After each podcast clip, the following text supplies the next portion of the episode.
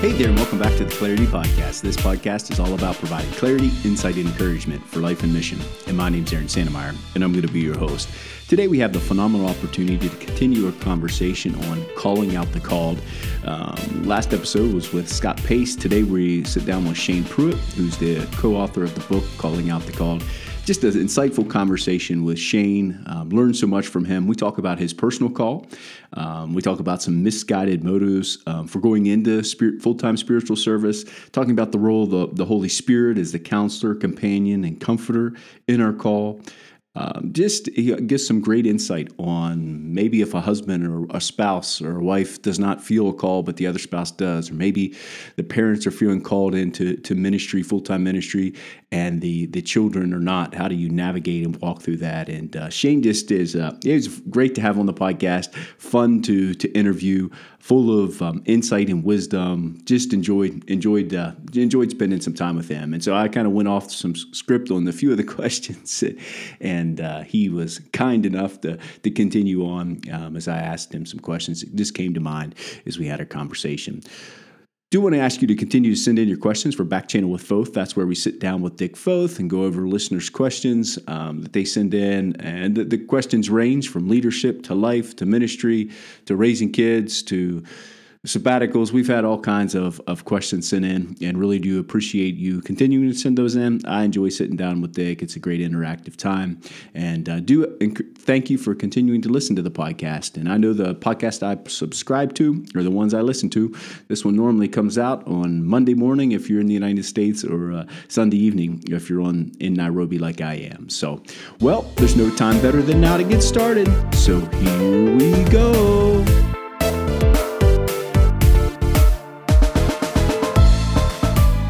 Greetings and welcome back to the Clarity Podcast. So excited to be here with a new friend today, Shane Pruitt. Shane, welcome to the podcast. Hey, Aaron. Thank you so much for having me on. Excited to be a, a part of this conversation today. Yeah, looking forward to it. Um, Shane I, Pruitt, did I say your last name correct? You did. All yes. Right. Good deal. Uh, my last name's Santmyire. It gets butchered nine ways and sideways. So I should have, I normally ask before I, I hit record, but I didn't ask. So I just wanted to make sure we, we were doing good. Shane, would you just take a, a little bit to share a little bit about yourself um, before we jump into some of the questions? Yeah, yeah. So Shane Pruitt, um, I serve as the National Next Gen Director uh, for the North American Mission Board. Uh, we are a network of uh, churches that we serve about fifty thousand churches in the United States. And um, I get to oversee all of our efforts towards the next generation. So young adults, college students, teenagers. Um, I love speaking in front of students, um, but really our target group is to encourage, equip, empower Uh, next-gen leaders and influence them who are influencing the next generation. Um, also, I'm part of the club that married way, way, way over their head. I have an awesome wife named Casey. Uh, we've been married for eighteen years. Uh, we have six kids uh, that are sixteen and under. I always say that is a prayer request. Yes, it is. A, yeah, we have a sixteen-year-old daughter, eleven-year-old daughter. Uh, they're both our biological daughters, uh, which just means they carry my wife and I's D N A. Uh, and then we have a ten-year-old son adopted from Uganda, uh, an eight-year-old son adopted from Liberia, and then a seven-year-old son and a five-year-old daughter adopted from this great state of Texas. That's where wow. we live, outside of Dallas, Texas. Wow. So uh, I always say my cool. family is my primary ministry. Everything else I do is from the overflow of that. Very, very exciting. Very exciting. Hey, I didn't list this as one of the questions, but next gen, the generation that you have a heart and passion for, what is what are one or two things you would like the audience to know about this gener- that generation that you have a passion for? Yeah. You know, when you think of young adults, college students, teenagers, uh, you know, thirteen and up, uh, uh, you know, culture, uh, for lack of a better term, calls them Generation Z. Um, some things that we know about Generation Z um, is statistically speaking, they're the least religious generation that we've ever seen. Um, on a large scale, they're not connected to the local church. And therefore, if they're not connected to the local church, you can probably make some assumptions that they either don't have a saving relationship with Jesus or are at best, they have a very spiritually immature one. So you could almost call, and I know, uh, especially speaking to someone who cares deeply about missions and missional living, you could almost call Generation Z an unreached people group. Wow. Um, and so when you uh, think about an unreached people group, what do we do? We intentionally start praying for them. Uh, we want to uh, intentionally raise up missionaries, put resources toward it, launch out missionaries. And I really believe this about young young people. Um, the most effective missionaries often towards Gen Z or other Gen Zers that have a heart that beats with passion for Jesus, and that same heart is broken over the spiritual lostness of their own generation. Wow. Um, and so there's some excitement there. I know when you first hear, hey, they're not, you know, religious, they're not connected to a local church on a large scale, that can sound doom and gloom. But uh, the evangelist side of me uh, gets excited about it, because I say they're a big harvest. And one thing that um, we know about Generation Z, especially in the States where I live, is that um, cultural Christianity has really kind of disappeared with that generation. You're either all the way in or all the way out. There's not a big wow. squishy middle with Gen Z anymore. Um, and so I feel like the Gen Zers that have been bought by the blood of Jesus and have the Holy Spirit of God, and they're growing in their faith, they're walking with Jesus, they're all the way in, Aaron. And That's so awesome. Like they're passionate, and they're a very cause-oriented generation. Um, so I tell the church, leverage that, um, because the greatest cause there is is the Great Commission of Christ. Um, and so they're passionate. And uh, I, I'm telling you, there's I'm seeing more young people get flat out saved and get serious about their faith, probably in the last two years than the previous twenty years of ministry combined. Wow. I think one thing the pandemic did is not create new problems. It just poured gasoline on the problems mm. that already existed. So mm. they're looking for hope. They're looking for answers. They're coming to the end of themselves at a much earlier age. I think that's why depression and anxiety rates are so high. Um, and that's where we get to slide in as missionaries yeah. and as churches to go, hey, well, hope has a name. The answer has a name. Truth has a name. It's the awesome. name above every name. It's awesome. Jesus. So I'm excited, man. I love that generation. Yeah, yeah you're you're definitely your passion exude. You exude the passion. So that's a that's a that's a good that's a good deal. Good deal. Um, Shane, we're going to talk about the book Calling Out the Called, uh, discipling. Discipling those called to ministry. Um, can you just share a little bit about your personal call and your personal call to ministry? Um, yeah, just to start off the podcast in a, a personal way. Yeah, you know, um, Aaron, I didn't grow up in church. Uh, I grew up in Texas.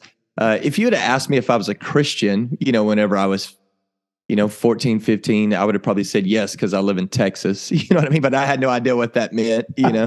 um, so I didn't grow up in church. Uh, my parents became believers whenever I was sixteen.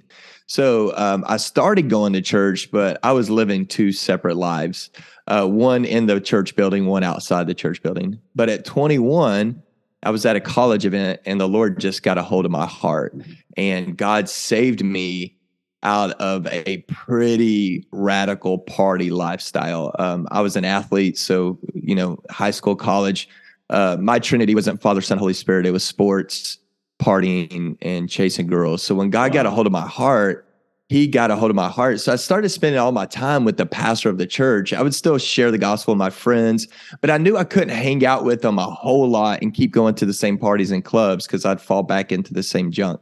So I started hanging out with my pastor. So I would go to hospital visits.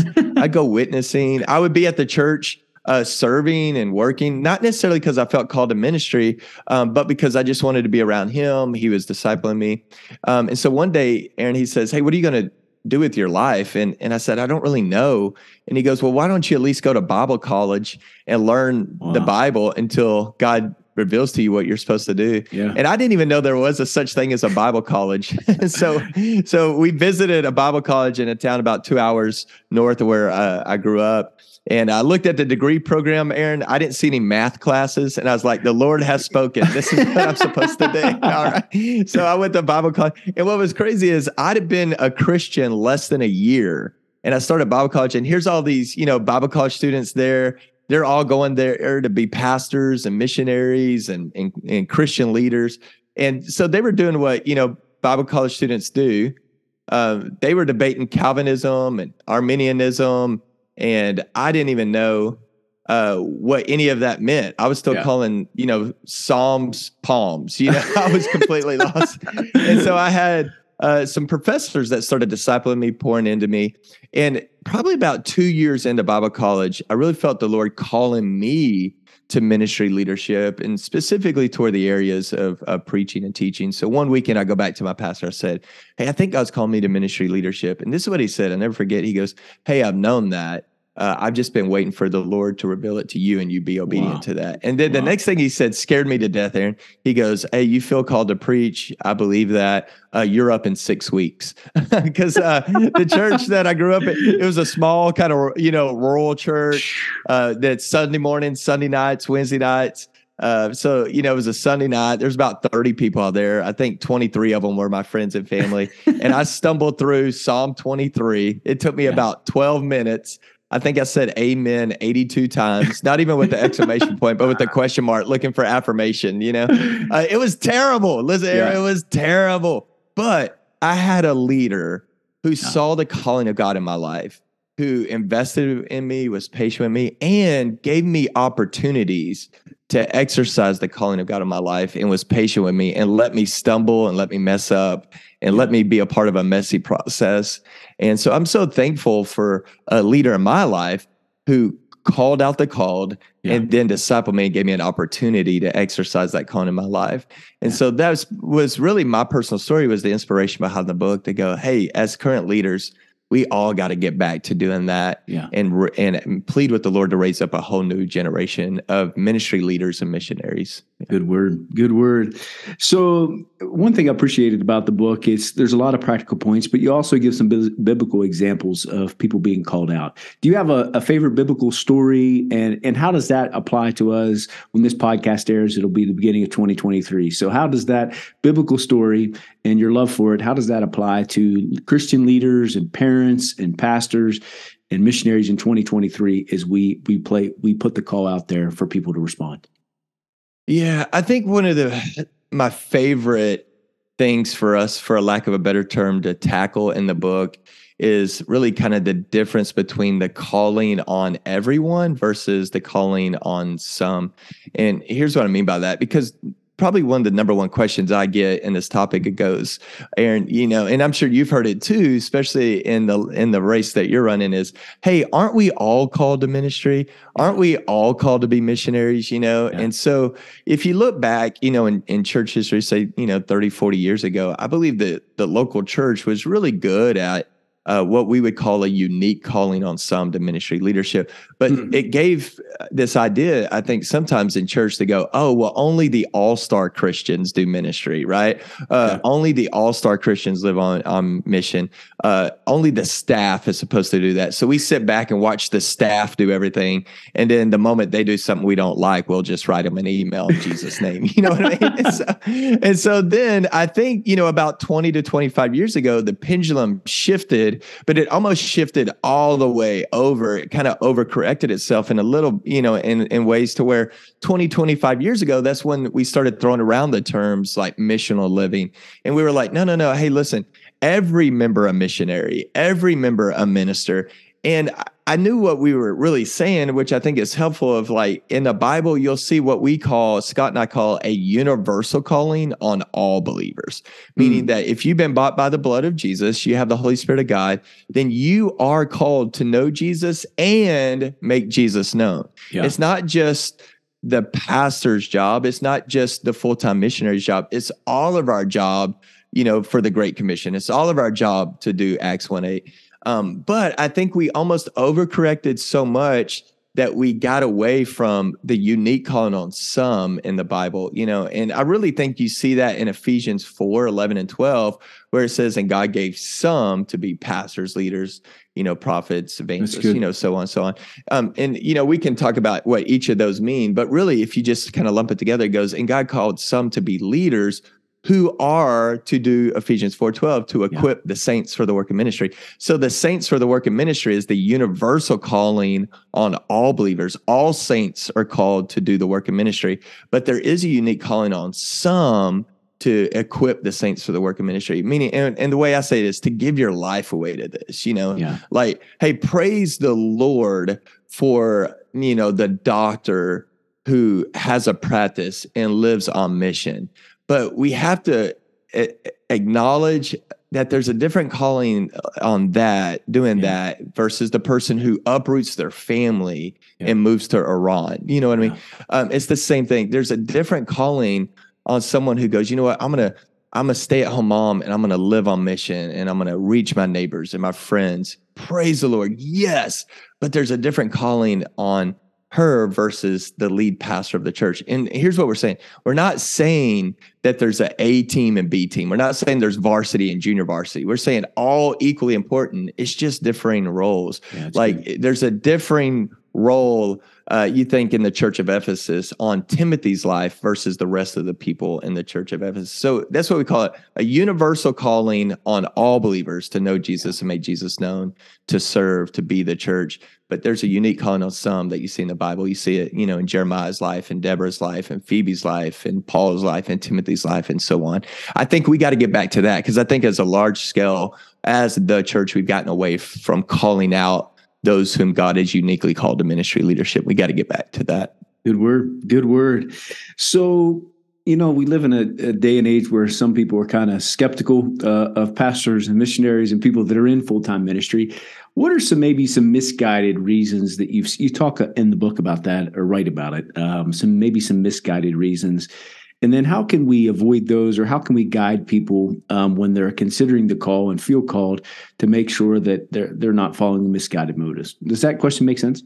Yeah, absolutely. Gosh, and it, there's so many layers to that onion. You know, uh, you know, kind of in that same vein, people ask, well, hey, why aren't there more young people surrendering to a calling and ministry on their life? And I really believe that God hasn't stopped calling people. I think we've mm. stopped asking people to consider if they're called, or um, in our efforts to be authentic or to be honest or raw, sometimes I think we talk so negatively about the church or the bride of Christ, or even how difficult missions is, that young people hear that and go, well, I don't want to do that. You know, I don't want to be a part of that.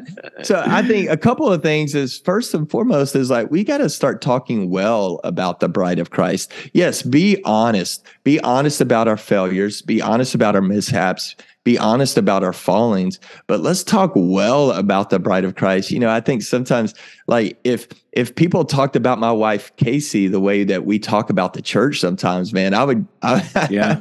you know, like For that sure. would be problematic. You know yeah. what I mean? Yeah. And so I think we need to be careful how we talk about the bride of Christ, and especially in front of young influ- you know, young impressionable people who are listening to us.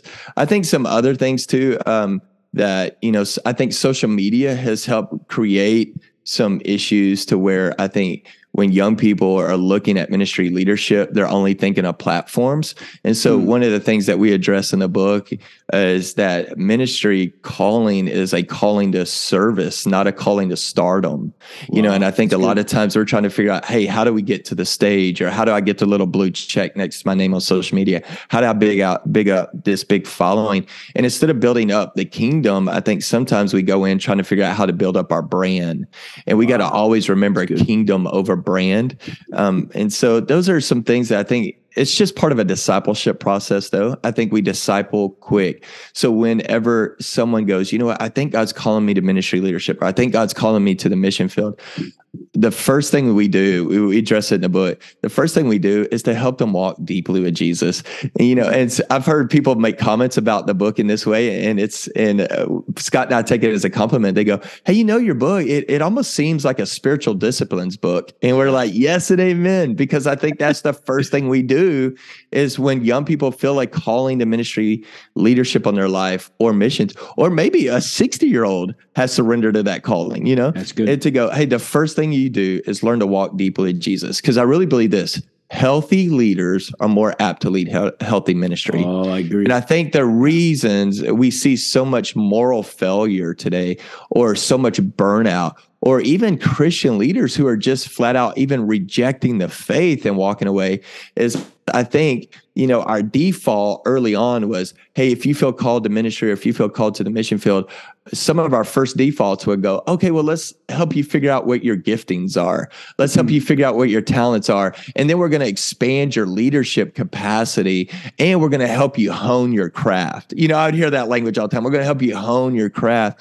And I think what we did is unintentionally is we helped people be really gifted and talented, but then we didn't help build their character and integrity. So That's then good. People had this gifts and talents that their character couldn't sustain. And then some people got on platforms that their integrity wasn't ready for. So I think the first thing we do is help people walk deeply with Jesus. That was some of the greatest advice I got as a twenty-five-year-old, newly in ministry, newly married, is he said, hey, Shane, you focus on the depth of your ministry and let the mm-hmm. Lord focus on the width and platform of it, meaning just lead from the overflow of your own walk with Jesus. You know, that's good word. Good word.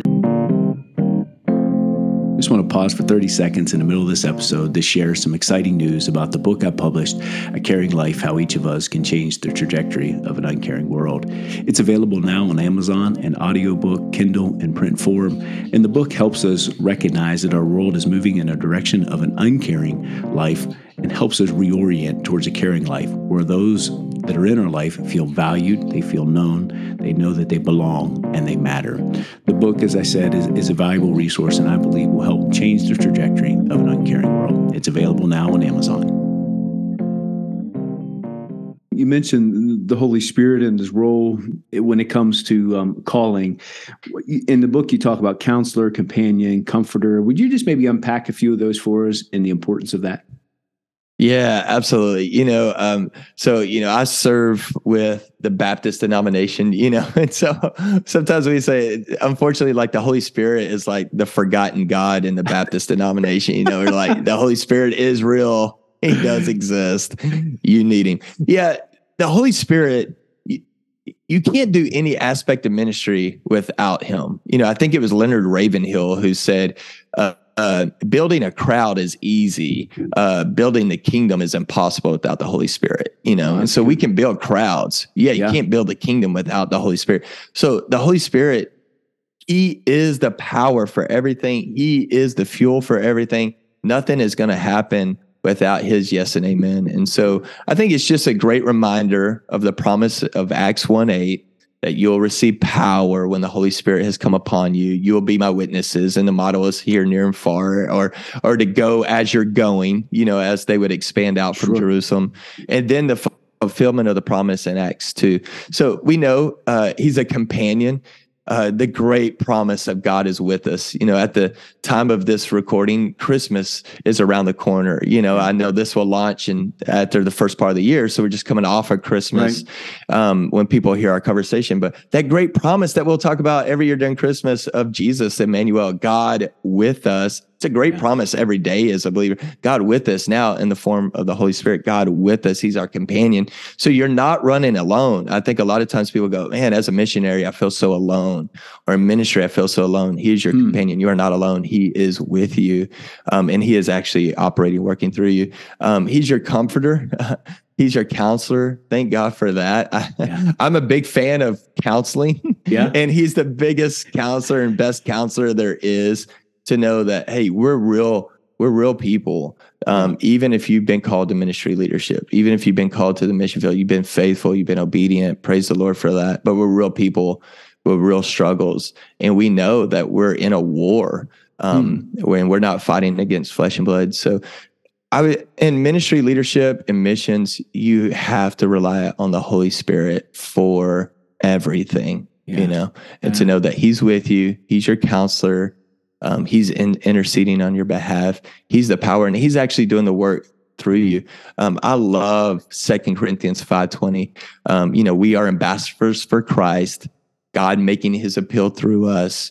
We implore people on behalf of Christ to be reconciled to God. I used to, Aaron, forever, I would talk about being ambassadors for Christ in that verse. And then I talk about how we're pleading with people to be reconciled to God. But I would always leave out that middle part, which I think that middle part is the crux of all that. What it means to be an ambassador for Christ and what it means to plead with people to be reconciled with Christ is you got that hope in the middle, God making his appeal through you. So wow. really, the Lord's doing the work. The Lord's proclaiming the message. The Lord's living on mission. The Lord's doing everything in ministry through you. Depend on him and through that power of the Holy Spirit. Yeah. Good, good, good. Um, and you talk about, you little, talked about a little bit the idea of sometimes we think of uh, Christian leadership or being a pastor as being on a platform, but rather it's we're yeah. called to servant leadership. Um, so that servant leadership, how does that come out of the outflow of being a servant? You you you focused a little bit on that in the book. Yeah, you know, Ephesians two, obviously the model of Christ. Um, you know, you think of, yeah, th- you know, there may be, when you, you surrender to a call on ministry, leadership, or missions, um, there may be this outlook that you have for the rest of your life being faithful, and you're faithful for a long time, and no one knows your name, meaning like yeah. no one's going to write an article about you. Uh, you may never get invited to speak at a conference. Uh, you may never publish a book. And to go, that's okay. Um, I lo- a friend of mine says it's a snare to compare. So hmm. don't compare what everyone else is doing. Just to know that God's called you to be faithful. It's a calling to service, because at the end of the day, we're all going to stand before the King of Kings and Lord of Lords. And what we want to hear is, well done, good and faithful servant. servant. Yeah, it doesn't say, well done, good and faithful pastor, well done, good and faithful leader. He doesn't even say, well done, good and faithful missionary. He yeah. doesn't say, well done, good and faithful social media influencer or Christian celebrity, which that whole Christian celebrity mindset, that's an oxymoron anyway. That's yeah. just such a weird concept. You know, he's going to say, well done, good and faithful servant. And yeah. so if those are the words that we desire to hear one day, then primarily see yourself as a servant. Now, the Lord may have a different trajectory. You know, I tell people that all the time. You may be on the biggest stages. You may be in a position where one day a lot of people do know your name. You may have a large following on social media. You may publish a lot of books with a major publisher. But guess what? This still, the primary calling in your life is to that of a servant and to servanthood. And at the end of the day, it's not about your brand. It's about the kingdom. Um, and so whether no one knows your name or a lot of people know your name, your primary calling is to that, to be a servant. And that's the model that Jesus set for us. And you see that in, a, you know, in Philippians two. Yeah. yeah, that's good.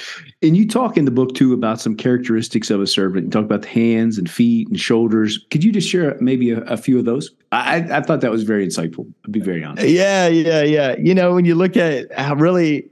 I love, you know, even in Colossians, you know, two, uh, or Colossians one sixteen, we go that way. Colossians one sixteen, I love it. You know, how, you know, basically the purpose of our existence is we exist for him. All things were created through him and for him.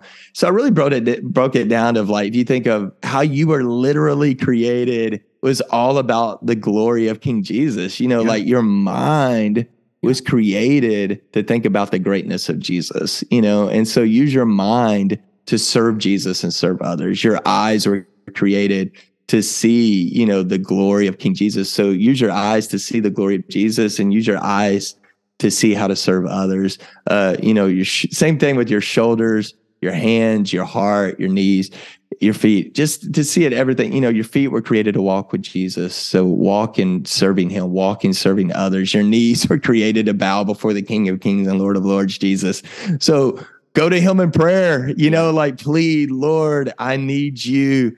Um, you know, I think I wrote this in there as well in that section is that, you know, when we're not praying, we're declaring our independence from God. Hmm. You know, we would never say that, but that's what our posture is. And so praying is going, God, I desperately need you. God, I'm on my knees before you. So God, work through me, but also use those knees to bow and wash the feet of others to serve, yeah. you know, uh, use your hands, you know, to serve Jesus, use your hands to serve others, to feed the hungry, uh, to clothe the naked, and, and, uh, our shoulders, yeah, our shoulders, you know, take, you know, lift off that weight. Your, your shoulders weren't created to carry the weight of the world, mm-hmm. uh, on your own, or even the weight of the kingdom, but the shoulders of Jesus can handle that. So often take just the weight off your shoulders, place it on his shoulders, um, so that sometimes we can bear one another's burdens. You know, Colossians tells us that, to bear one another's burdens. And so I, I just wrote, you know, just when you look at the body and go, everything, I just believe in the sovereignty of God that everything's intentional. Yeah. And I, I think it's a good reminder, even when we look at our body, to go, it's all for Jesus and for loving our neighbors, serving others. Yeah. Excellent. Uh, it was, you know, I've, I read a lot of books. Obviously, hosting a podcast, that's one thing I get yeah. to do. I read a lot. And it's the, uh, it's one of the first books I've ever read that that highlighted those things. And as you said, they're very practical. Mm-hmm. And it, they're, I see my hands every day. I see my, you know, I, I see a lot of my mm-hmm. shoulders. Every, you see those body parts. And it did, it does, since I've read the, read the book, it's those brought back to mind that God has called yeah, me to praise be, the Lord. To be, to be a spiritual, a spiritual servant. And um, mm-hmm. yeah.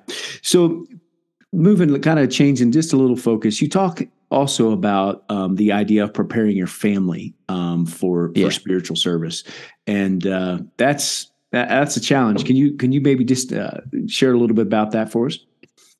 Yeah, you know, even our family, um, you know, married, six kids, so you know we we roll, you know, we roll pretty deep. It's funny in the States. Um, you know, that's considered a big family. Um, but you know, when I'm in Africa, they're like, oh, you're still a small family, you know? And so like, I know that can be, t- can, you know, there's some contextualization sure. there, you know? Yeah. Um, but yeah, the, the way we approach it is even, you know, my wife, I, I love, you know, she got saved at fifteen, called to ministry at seventeen. So the Lord called her uniquely to ministry leadership before we ever even met. And so, you know, I think one of the things we want to do is even in a family dynamic is to honor and value the calling on our spouses as well mm-hmm. to go, hey, her for, and and I know every family dynamic's different. Every sure. marriage is different. Every ministry marriage is different. But for her, her calling to ministry wasn't just because she married me. Yeah. The Lord had called her. She was yeah. being obedient to a call, and then he brought us together. And so we look at our family to go, hey, this isn't daddy's calling or even mommy's calling. Like our whole family is called to this. So we want to serve together. And so, you know, there's obviously, I travel and speak a ton and um, travel and do a lot of coaching. So there's obviously aspects where daddy's out doing things and sure. the ministry's taking place here at home and in our neighborhood and serving. But we don't want it to seem like it's just dad. That's what dad does, that we're yeah. all called to this as a family. And mm-hmm. then, you know, if the Lord sees fit for our, our kids to be uniquely called to ministry leadership, I pray that they would be obedient to that. But we're really operating as a family unit to go, hey, we're called to this, we're going to serve. And uh, we want our kids to understand that. So here's what I do. Like my wife goes with me when she can. I try to take my kids with me a lot. So if I'm preaching at a student camp or a conference, um, especially my older two, my sixteen and eleven, uh, I take them with me and I let them see that. And I let them pray, God, and you know, they'll pray for me. They'll pray over me. I mean, those are some of my favorite moments when my daughters are laying hands, praying over me yeah. as I go and preach. Um, my eleven-year-old loves it. Now my sixteen-year-old, she gets a little older. You know, she thinks she's too cool sometimes to go hang out with dad somewhere, you know. So, yeah, she wants to go hang out with her own youth group and her own sure. student ministry, which is great, you know. Yeah. So, yeah, I think is that is is that we want to see the calling as a family calling. Sure. And then secondly, to go, hey, we're just normal people. So, you know what, let's do normal things. And I think that's one of the things I just want to remind ministry leaders Um, and missionaries is to go, hey, it's okay to also be a normal person. Yeah, yeah. God's called you to something really cool and something yeah. really unique, but it's okay to be a, a normal person. I do a lot of coaching for Next Gen wow. leaders, and the first session of every new semester with a new group of uh, Next Gen leaders that we coach, the first, one of the first things I tell them is like, hey, in, in case someone else hasn't, I want to give you permission to go on vacations, mm-hmm. to have a hobby, yeah. to rest, to do nothing, yeah. to have fun, to laugh. And so I think as a family, we just want to have fun. Yeah. Hey, yeah. ministry itself is hard. Yeah. You know, it's a war. It is, yeah. but it's okay to have fun. And yeah. we just want to enjoy what we're doing. Hey, I always tell people this, like if you think, if you see ministry or missions a- as easy, then it's probably because you're taking it easy. It's not easy. It's not easy at all, right? If you're, if it's easy, if you go, oh, this is easy, you're probably missing something somewhere, right? Um, but it also shouldn't be miserable. Like, you know what I mean? I don't think the calling to ministry leadership is a calling to misery. You know, like there's still joy there. Even Paul, I mean, my gosh, when he wrote Philippians, was under arrest, sure. and he's still talking about this joy and to rejoice in the Lord always. And so as a family, part of that ministry calling is, you know, I know it sounds surface level, but we go, man, we want to enjoy this. Yeah. Yes, we want to stand before the Lord one day, like Bob Goff says, and be exhausted for the glory of God. Yeah, but we good. also want to go, you know what? We really enjoyed that journey. Yeah, that's good. Any any wisdom or advice? Maybe one spouse has a call into is feeling a call into ministry, and maybe the other spouse just doesn't, not necessarily feeling the call now. Uh, maybe struggling with that. Any wisdom and advice how they can navigate that? Um, I know that's one thing um, with people coming working overseas. If yeah. both people aren't called, it can be going home sounds a lot easier. You know what I mean? And because um, yeah. as you said, it's it is. It is a challenge, and um, the enemy comes to kill, steal, and destroy, and uh, he doesn't yep. play fair. You know what I mean? And that's so right. he, he knows. Right. So any wisdom and advice, maybe somebody that's, hey, I'm feeling a call, and at the same time their spouse doesn't know, and how do they navigate that? Yeah, Aaron, this is such a great question, such a helpful question. Um, you see, honestly, I'm sure you do as well. I, I honestly see that a lot, you know, uh, maybe – Uh, a young man who feels called to ministry leadership, to, you know, uh, to a pastoral role or to the mission field. And maybe his young bride doesn't feel that calling too, you know, or vice versa, you know, yeah. where, um, you know, a, a woman, she's passionate, like, man, sure. I really feel God calling me to Europe. And her right. husband's like, no, I really love American football. I like American football, not That's that true. football, you know what yeah. I mean? Yeah. And so he, he I would say, pray and wait, seek the Lord, pray and wait. My advice, and I'm not saying this is right, but this is the advice I give, is I really believe so much in the family unit and marriages that, like, don't move forward if you're not equally yoked on this. Meaning, like, and I know often we use equally yoked to go, hey, don't marry an unbeliever or date an unbeliever, all that. But I'm saying, even in this ministry calling, I think there needs to be a an equal yoking there, because listen, if you and your wife are not on the same page, or you and your husband aren't on the same page, like we said a while ago, this is not easy. This is war. And the enemy will use that as a wedge. And listen, friends, if your marriage is not healthy, you're going to have a hard time leading healthy ministries, um, because the enemy will find a foothold in that and rip it wide open. Um, and listen, if you lose your family, you lose your ministry anyway. So I would say, do not move forward until you're both on the same page. So you're both, you know, uh, obeying that call to you both are sure of that call. Um, so I would say, pray, seek the Lord, and don't move forward until you're both unified on that. And then the other thing, I'm I'm throwing another question in here for us, but um, you work with Next Gen. So maybe mm-hmm. mom and dad, they're feeling, they're feeling, they're feeling called, they're unified in that call, but you've talked about your whole family being involved in ministry, and maybe they're, I don't know, twelve, thirteen, fourteen year old boy or girl, whatever it is. Yeah. They're thinking, hey, I, that's not really what I signed up for or what. Yeah. Any wisdom and advice how parents can walk um, with, with their, their, their kids in that. And um, so it d- doesn't become a divisive thing in the family. It doesn't come something yeah, that actually right. rips them apart, but actually pulls them together. And, and I've heard certain parents say, well, we don't be kid centric, so they're just going to have to follow us and do what we say. yeah. So it's, it's a balance. So any, you're unique to answer this question, because this is, you have a passion for that sure. generation. Yeah. Yeah. Yeah. I think, I love this question too, Aaron. And and I think this is a little bit different, right? When when you're a husband and wife, yeah, we know the model set forth in Ephesians, you know, of, you know, leading, you know, like Christ led the church, and and so.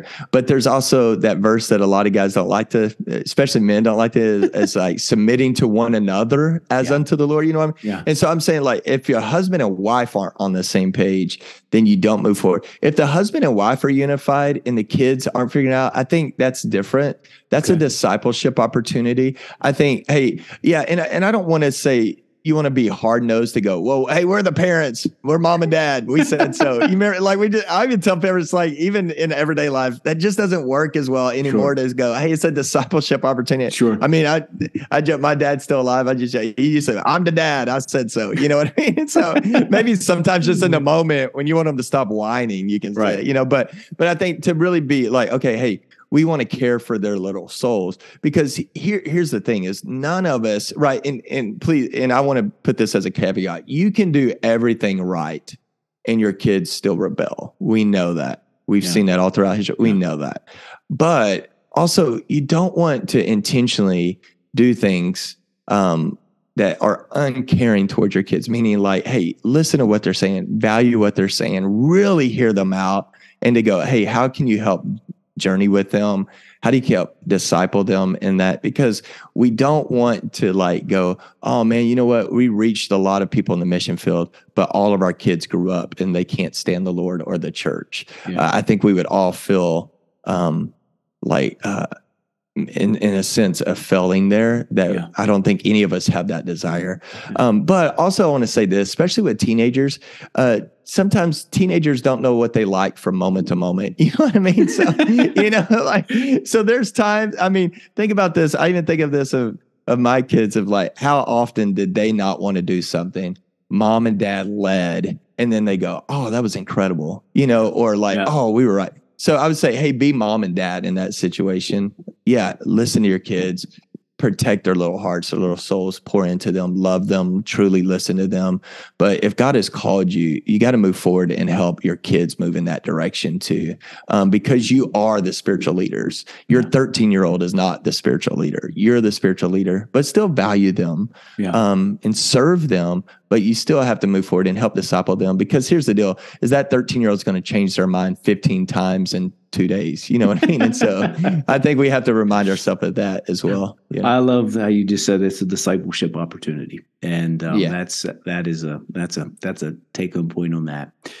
Shane, I threw some questions in um, that I didn't put send to you ahead of time. You did oh, phenomenal okay. answer them. You uh, yeah. you rolled with it, and uh, it was a great conversation. Will you pray for us today that God will use uh, the wisdom and insight insight that you have shared with us um, for His uh, for His glory, and uh, we'll put this into action. And for the ministry leaders that are listening into this podcast, that we will, you know, my main reason for doing this two part, you know, Scott, now with you, Shane, is I wanted people to say, hey, we I want us to be intentional about it. And you've challenged us to be intentional about it. Mm-hmm. And um, for the ministry leaders, and let's let's take that challenge and start being intentional about sharing the call. Will you pray for us today?